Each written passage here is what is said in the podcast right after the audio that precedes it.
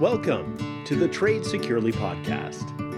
Business is all about generating revenue, and it's been said that a sale isn't a sale until the payment is collected. But let's take that just a little further and say that a sale isn't a good sale unless the payment is collected and the customer places another order so the relationship continues and flourishes for both parties.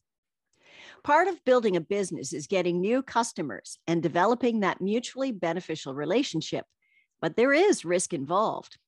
Oftentimes, the seller has to extend credit and ship product on the promise of payment. This is episode 27 of the Trade Securely podcast, and we're calling it It's Your Money. Make sure you get paid. My guests are going to talk about how to mitigate your credit risk, and they're two people who've been there. Tim Paulson is the CEO of the International Center for Professional Collections, and he's the author of several books on getting paid. And Michelle Davey is the president of Credit Assure, and she's a broker member of the Receivables Insurance Association of Canada. I'm Janet Eastman, your host, and I welcome you both to the show. Michelle, Tim, nice to have you here. Thank you, Janet. Nice to be here. It's a pleasure to be here. I thank you for the invitation. My pleasure. So I, I think I'm going to throw this question out to both of you, but um, I'd like to know what some of the risky mistakes you've seen businesses take with their receivables, because you've both been in the industry, you've seen it. So um, Michelle, maybe you want to you want to take a first stab at this. We'll go with ladies first on this one. well, the boss's friend. The boss's friend uh, is usually the hardest person to collect from because they have this entitlement issue. So that is really the first mistake um, that I see that that that happens frequently. Um, feel free to to jump in, Tim. Uh, I maybe you have some some ideas on that too. Only just the short form that I use is FOBs, collecting from an FOB, which is friends of the boss. it's, it's it's the same thing, and they either are or they think they are. They think they have a special relationship because of some reason. Wow. yeah. You go ahead. Oh, okay. So, beyond the friends of the boss and the family of the boss, probably, are there any other risky mistakes that you see people making? Yeah, they don't uh, check credit. Uh, they they don't pull a credit report. Uh, they get the impression that the company has been around for many many years, um, and uh, and and the other thing is is you know you, you've always got the ambitious salesperson who who justifiably wants to make that sale and uh, is looking for their commission on a, a good deal. Um, but it's not necessarily a good deal unless we know the the history of the company and whether we're going to get paid. And and that is the key thing. Are we or are we not going to get paid here? Mm-hmm. and, and i jump in there uh, if i may that it's a risky business and sometimes it's not a matter of knowing that you're going to be paid but putting the odds in your favor. If you've got a good collection department you can take some other risks. You can take some chances. You may uh, have some products or services that you want to get out there and you recognize a good credit manager will recognize that hey there's going to be some accounts that we don't get paid on but we're going to do it well enough and we've got a good enough collection team behind us that it's still going to be profitable for us in the long run and that's what the real business of credit and collections is all about. Uh, you had touched uh, earlier when you when you had mentioned that uh, you bringing in new customers, and it's these customers that uh, have done business with us. Uh, they've proven that they like our product or our service. They may not pay for it, but they've they've proven that they like it, and you can get those ones back again. We spent a lot of time and effort getting them on board. We don't want to just blow them away from a, uh, a, a, call from someone who may not, not have had the, the appropriate collection training. I like right. that, Tim. Yeah, so collecting and keeping your customers, most of them. I mean, granted, there's some that you can you can do without, and when should do without. But uh, but for most of them, you want you want to keep them on board. How can we work with you? How can we get you around to our side of the table, and the two of us work on resolving this debt as best as we can. Right. I like um, Michelle. You had said that you know people sell to people uh, to companies um, without checking their credit or going for a credit report and i'm curious Tim, how often have you seen that where somebody just ships the product, doesn't even worry about whether the, the company, the business is solvent? Well, I see it often. We see it more more often with the smaller businesses uh, that may not know the options that they have available to them. And of course, we get these just like the salespeople. We get the our eyes get big when we see this potential sale and the and the profit that we might be able to make uh, by making that sale, and uh, we just don't don't check. Uh, so sure, it happens. It happens a lot. It happens. It does happen in larger organizations too, where you've got pressure from the sales department, pressure from the CEO. We know uh, all the pressures on you know organizations to make profit, and, and folks say, let's let's take a chance, ship it to them. You know, I know these people; they're they're going to pay, mm-hmm. and and some do, and some some do not. So there's now, and and sometimes we are called by the, the sales department calls us the sales prevention department because they would look at it and say we're we're a little too uh, restrictive. Yeah, too restrictive. We don't don't take enough chances. You got to find that that balance. You know, we want to collect, we want to keep the customers.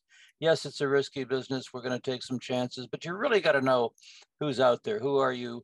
Who are you giving credit to? And a lot of organizations, a lot of small businesses, uh, don't know. They don't know that someone's just opened this uh, this particular business, you know, a couple of months back and and had gone bankrupt a couple of years ago from something else or their business ad. So you have and, to do some due due diligence, as I think, as I'm sure uh, my my associate here will say.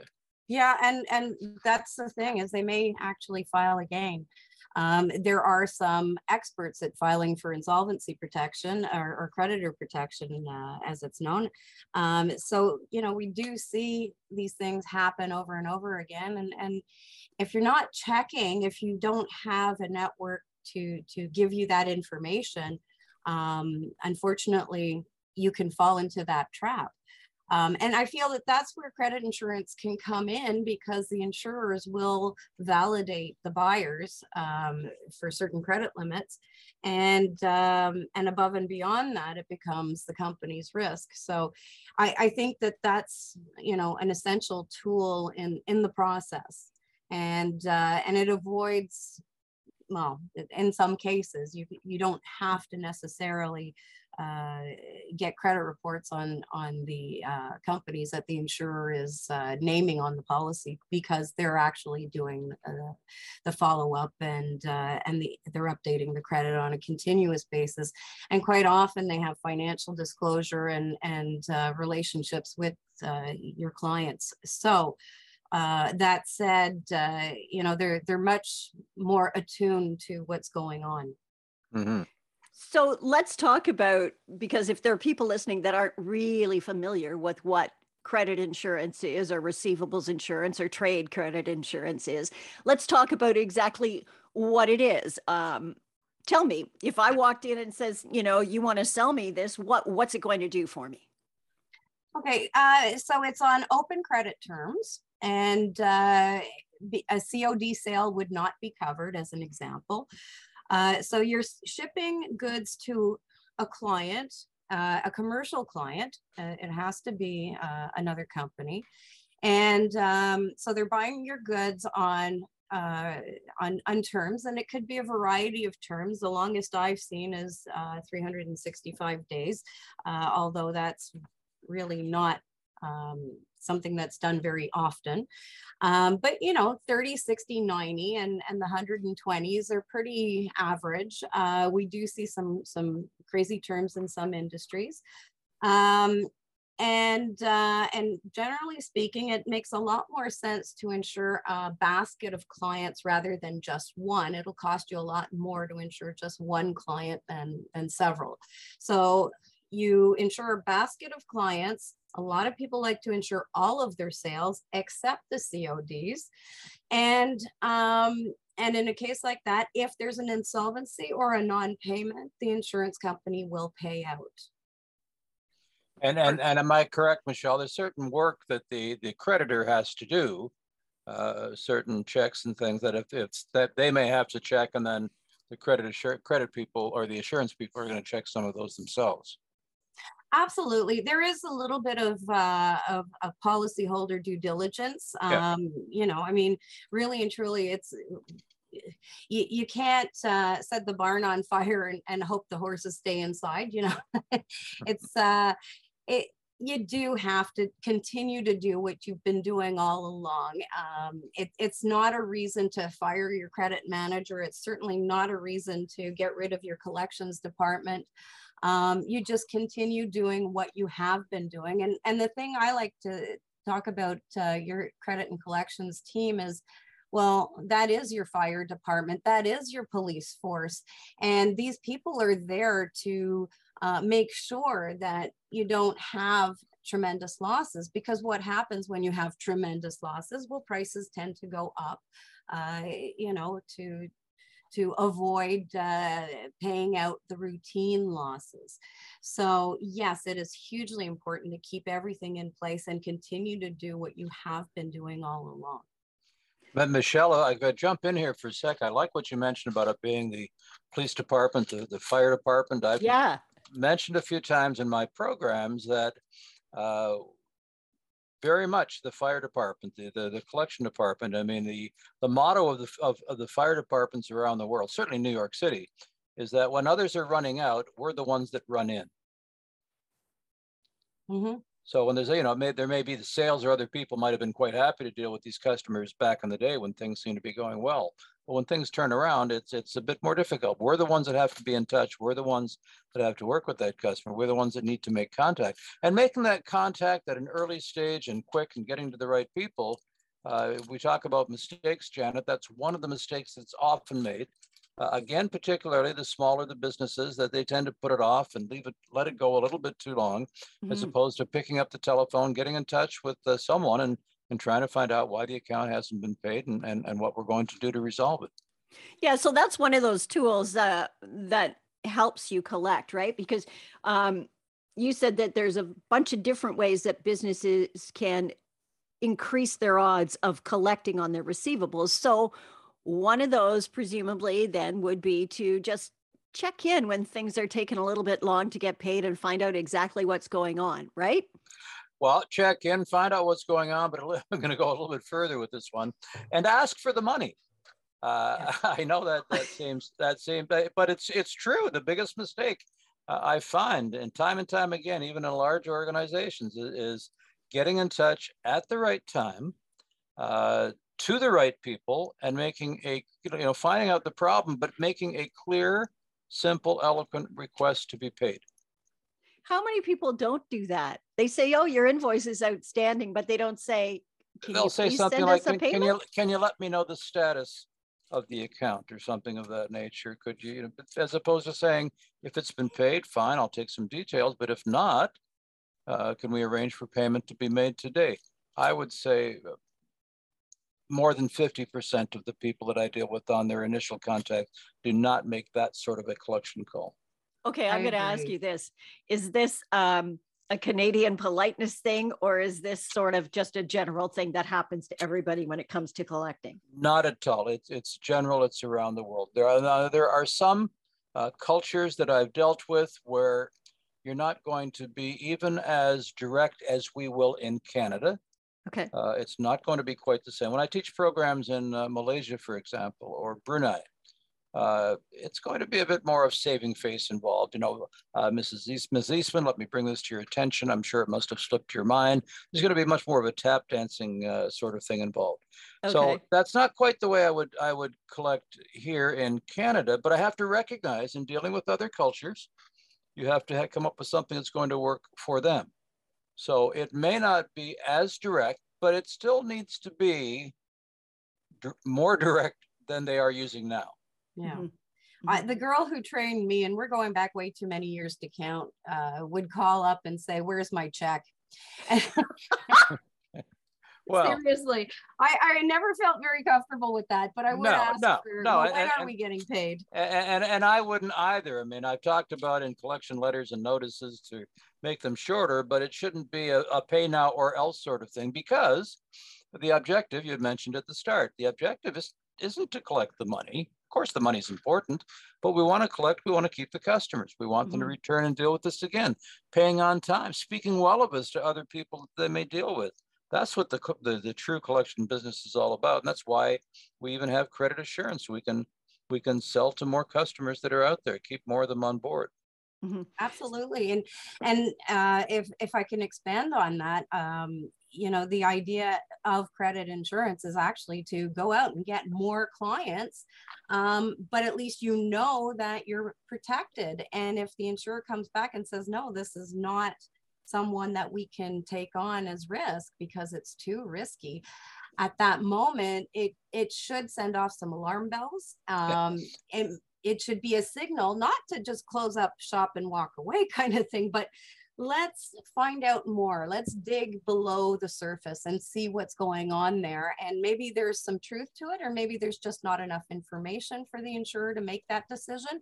And if we can overturn that decision, that becomes where things get interesting. And uh, and and that's where I believe that there's a whole lot of collaboration between the policyholder and the broker and the insurer as well. So that way we can, um, you know, get what the policyholder needs so that they can make an informed decision. One of the, one of the fellows I used to work with uh, doing some programs was out of the U.S. His name was Abe Walking Bear Sanchez. Oh, I know him. Yeah. yeah, he's great. He's great. And Abe had mentioned about credit. He says, never say no. The customer yeah. comes to you for credit. You never want to say no. It's always, we will if we can do these following things. So there's always things that you're looking for with, you know, other people, uh, be it co-signers or other guarantees or something, we'd be happy to give you credit. It may be that we want to give you credit, we've got to go through our credit assurance people. So, and if they come back and say, no, it's not us saying no, it's Michelle and her people that have, that have said no, not, uh, not us, but you always want to try to find reasons, you know, how can we make this sale? And although you don't want to say no. Granted, there will be some times you just have to say, no, I'm afraid this isn't going to work for us. There's there are some credit criminals out there. Yep. And, and there are some people who, bless their little hearts, you know, just should not be granted credit for a number of different reasons. So we, we we're not going to be naive, but the objective is to avoid as best as possible saying no. Mm-hmm. I want to go back to the idea of the sale and i mentioned this in the intro that the sale isn't a sale until the money's collected and the relationship continues. Um, but how do most businesses define a sale? It's the you've shipped the product and you're expecting the money. Is that considered a sale? It is to the sales department. It is to to to many in the organization they look and, and accounts receivable tends to be the largest liquid asset in many organizations after cash. So, I mean, it is an asset of the organization, but just having it shipped, that's the sale's not, not complete to my mind. It is a sale, uh, but if you go to the bank, for example, to get, uh, you want to get a loan and you want to base it on your receivables, there's only a percentage of your receivables that they're going to uh, to give you a loan on because they know that you're not going to collect it all. So it's not it's not a sale yet except uh, they will marginate higher if you have credit insurance. So yes, thanks yes. for bringing that up, Tim, yep. because that's yep. that's a true benefit of accounts receivables insurance. Sure. And most, and pardon me if this is sort of an ignorant question, but when most businesses make a sale, and if they can't collect on it, are they looking at the loss as just being the loss of that sale or are they looking back and seeing what it actually cost them in the beginning to make that sale and ship those products and the cost to create those products? Like what is the overall cost when you don't get paid? It's not just the cost of not getting that money from the invoice. I agree with you, Janet. Um, I, I think that most often people will just look at that invoice amount or that statement amount and say, well, that that's my loss. Um, but there was an awful lot of work involved in, in getting to the point where you actually made that sale. There's a lot of energy that you're spending on on you know meeting that new client and and and cajoling them and and working with them to uh, decide maybe even to customize something that fits whatever it is that they're looking for. Uh, so there's an awful lot of work involved up front before you actually make that first sale. Um, you know, so uh, so unfortunately, this is something that I don't believe is hitting the the you know the radar on a lot of business people. I don't know, Tim, if uh, you feel the same as as I do on this. I even I even go further, uh, Michelle, in thinking that they don't consider the cost, uh, the additional cost afterwards. I mean, you do have uh, departments and organizations involved in trying to resolve the outstanding debt, which is going to be part of the uh, your sales cost as well. So Right. that's that's that's in there too, and the fact that you had a product or service you maybe could have sold somebody else and made additional sales uh, to someone. You've got these that are outstanding. So, uh, yeah, Janet, you're right. It's not looked at, uh, you know, in, in the right way. I think there's some cre- more creative accounting that we should be looking at for the, the real cost of that loss that's involved. Yeah, I want to um, talk about the role of collections and how you make that work without losing your customer. And Tim, you have alluded to this uh, about you know checking in early and asking some questions and Yep. whatnot. But let's talk about the role of collections and how you get through that process and still maintain that client on the other side. Well, what I look at is I look at the, the standards of the profession. And, what I include in that is I include, I use the acronym of DECK, D-E-C-K, for what collections is all about. Because most people, you mention collections, uh, let's face it, they're going to get a picture in their mind. It's going to be a large, burly guy standing on top of a desk, blasting somebody on the other end of the telephone, the collection by decibel theory. And it's not to say that that hasn't been used in some parts of the industry. It has, or we wouldn't have the, that picture in our mind, but it's not what the profession's all about. So I use DECK. First of all, dignity involved in doing a job that not that many people understand and few people can do. Because once again, they have that picture. They don't realize that we are trying to complete the sale. That's what it's all about. And the sale's not complete until not only we collect that money, but we get that customer back dealing with us again. So that's that's it. And we need to be eloquent in this business. You can only collect in one of two ways. You can write to someone or you talk to them. Now, by being eloquent, I don't mean using large words and phrases, but I mean everything that you write, everything that you say, no room for any misunderstanding. Uh, people think of a letter or an email or a, a notice going out to a customer and think, well, it's, it's only email or it's only a notice. They don't spend the time that they should. This is something that's that should be out there working for you. Uh, even your subject line of your email is so important. It's important in a letter. It's critical in email. So there's a number of tips that they should be doing is to make their emails uh, or their, their writing better. Uh, you need to be competitive when you're collecting. Now, when you think of your competition, your competition is not just someone who sells the same products or services that you do. Your competition is any place where your customer owes money, including the company payroll. I mean, Mhm. companies are going to make their payroll rather than paying an outstanding debt. And if I worked for the company, I'd, I'd certainly support that. So you've got a lot of competition out there. And some of the larger organizations, despite the fact that they're large, and maybe even have a monopoly, tend to be lower on the list to be paid. People get that impression of them, and therefore they think, well, I can pay, I can pay Michelle later. I don't have to worry about her. Uh, and the last letter in in in DECK is K for knowledge. The tends to be the person is most successful in collections and negotiations, who has the most knowledge, and and there's a big and here, and puts it into place. I mean, how much do they know about the excuses that their customers are going to give them? Do they know the, the questions to ask? Do they know the best time to reach them? Who they should be speaking to? Uh, have they worked on the appropriate phases of their collection call? What are they going to say when they start off? What are they going to say if the customer says they're not going to pay? So that aspect and and a, a, a collection matrix, you know, doing certain things at different times. When do you send a letter? When do you make a phone call? How many broken promises do you take? Now, my friend uh, out of uh, California, Len Sklar, Len wrote a book titled "The Check Is Not in the Mail," and and Len in his book, he or at least he says he says he'll take a broken promise once.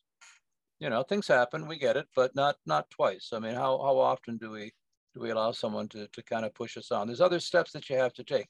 People need to need to know that there are consequences for not paying their account, their invoice on time. Now, the consequences, I don't mean you know, uh, fun, you know, hollering at someone or or doing anything that's uh, illegal or immoral or anything else. But you know, we're going to be phoning you. We're going to be asking. We're going to try to resolve this amount outstanding. The squeaky wheel does tend to get the, you know, tend to get the grease. So the better you squeak, the better off it's going to be. And there is a bit of a paradox I know in what I say about, you know, you want to keep the customer, but you have to have a little bit of pressure, a little bit of sandpaper, uh, so to speak, in your contact that you don't want them to think, well, if I don't pay that bill again, it's okay because I just get a collection call from good old Tim. Right. I'm going to put him on the spot a little bit when I call. I, I expect to be paid on time. Okay.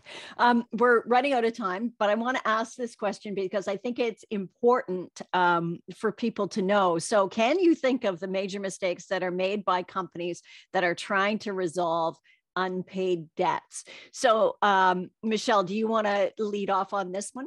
For unpaid debts, um, well, a big mistake is like we kind of brought it up at the beginning uh, where they're not calling as as soon as they should um, it's an awkward question so they don't want to call right so they yeah, push it off they're not comfortable they want to be too friendly perhaps with uh, with that person uh, you know that tough questions are hard to ask. And quite frankly i think that's uh, uh that could be a big mistake right there. You have to be able to ask nicely. Um, my my belief has always been you get more honey with uh, more bees with honey uh, than uh, with other things. So you're you're better off actually to to be nice, but ask the pointed questions. Um, you know, this is exactly what Tim's been saying, and and the knowledge part of what Tim had to say before I thought was fantastic. I used to attend uh, uh, creditor group meetings when I did my credit and collections, and those were essential to finding out what what my debtor was doing. Um, you had, you know, maybe 10 people sitting around the table, all dealing with the same uh, companies, and you would know exactly what they were telling, what excuse was going around the table uh, from your debtor. Uh, that was essential information. Um, so that knowledge is, is, is something that you you can't do without. So um, you know, if you put it all in a nutshell, what's the biggest mistake? Well, the biggest mistake is is not doing what you should have done up front, um, and then not following up uh, at the end. Okay. What about you, Tim? Oh, Michelle, they really touched on it there. There's this aspect of the right balance of being assertive. And I think there's two things that we neglect to teach our kids in school that they'd probably be better off than with algebra and some of the other things we teach. You know, I'm not to say that algebra can be fun and can be used somewhere, but how to be at the right balance of being assertive and negotiation skills, I think would be important. And how do how do we get our people into into collect? We probably got the wrong people in many organizations doing it in the first place. It's a matter of, you know, we're going to move Michelle over from customer service because she's a little too abrasive in customer service, but we'll move her to collections where she thinks, you know, we think that can can work, you know, and, and people fall into the job and they're not trained uh, once they get there. They say, you know, sit next to Janet, listen to her for a couple of days. And Janet phones up and says, where's my check? like you said, and think, well, that's the way we've got to do it. And that's not necessarily the way to do it. So the right training involved. So assertiveness, uh, negotiations, uh, a lot of people, you know, there, there's excuses we have to deal with, but a lot of it in commercial accounts the ROD, the reason of delinquency, it's not collection so much. It's making sure they've got the right invoice and that things have been done and the T's are crossed and the all those sorts of things. It's not having to, to do collections like we might define it and getting getting people to dig up the money. It's just making things making things right. So we we a lot of organizations they'll send their their salespeople for training, but they don't train their collection people. And there's some basic things to do that it, it, it's simple enough uh, but it needs to be done. You know, you call up, you ask for the money, you deal with the excuse, and you take it from there. Yep. Uh, so anyway, I could I could go on, and I, I probably would if you gave me enough time. But anyway, that uh, I think that that kind of sums it up. And oh. and then you insure your receivable. Just insure your receivables. Yes. Yeah. Yeah. Right. And I guess I, uh, my final question on that, Michelle, is that even though you do have or possibly have a receivables insurance policy, it doesn't take care of those hard questions because initially, as the business owner, you're going to have to go out there and try and make that collection before you finally say, well, it's just not coming. Right. Yeah. And that's where the policy comes into play. That's right, exactly. You continue to do the things that you would normally do. And then when things are not going the right way, what I tell my clients is call me. Uh, you get to a certain point before the deadline of, of, of your, um, your claim filing deadline. Um, you know, I want to know generally 30 days ahead. So that way we can, we can troubleshoot what that issue is. Um, as, as you can see, I do have a lot of collections experience uh, uh, in my background as well. And, you know, so we troubleshoot these things before it becomes a claim because, you know what, maybe it doesn't have to become a claim. Maybe we can take care of it internally. And, and in that way, um, I help my policyholders keep their premiums lower. Perfect. Okay, I'm sorry, but we're going to get the hook any second now. So I'm going to thank you both for being on the podcast. I really appreciate your insights and I hope we'll have a chance to uh, chat again. Thank you, Janet. Thank you for having me. It's been a pleasure. My pleasure. So, this is our podcast. It's called It's Your Money. Be sure you get paid. And Tim Paulson is the CEO of the International Center for Professional Collections. He's also the author of several books on getting paid. So, you can probably find him on Amazon or wherever fine books are sold. And Michelle Davy is the president of Credit Assure and a broker member of the Receivables Insurance Association of Canada. The Trade Securely Pro- podcast is brought to you by the Receivables Insurance of Canada. We call ourselves RIAC and our members are Canadians helping Canadian businesses succeed and grow securely. You can follow us on LinkedIn, Twitter, and YouTube, and check out our business news site at tradesecurely.ca. I'm Janet Eastman. Thanks for listening.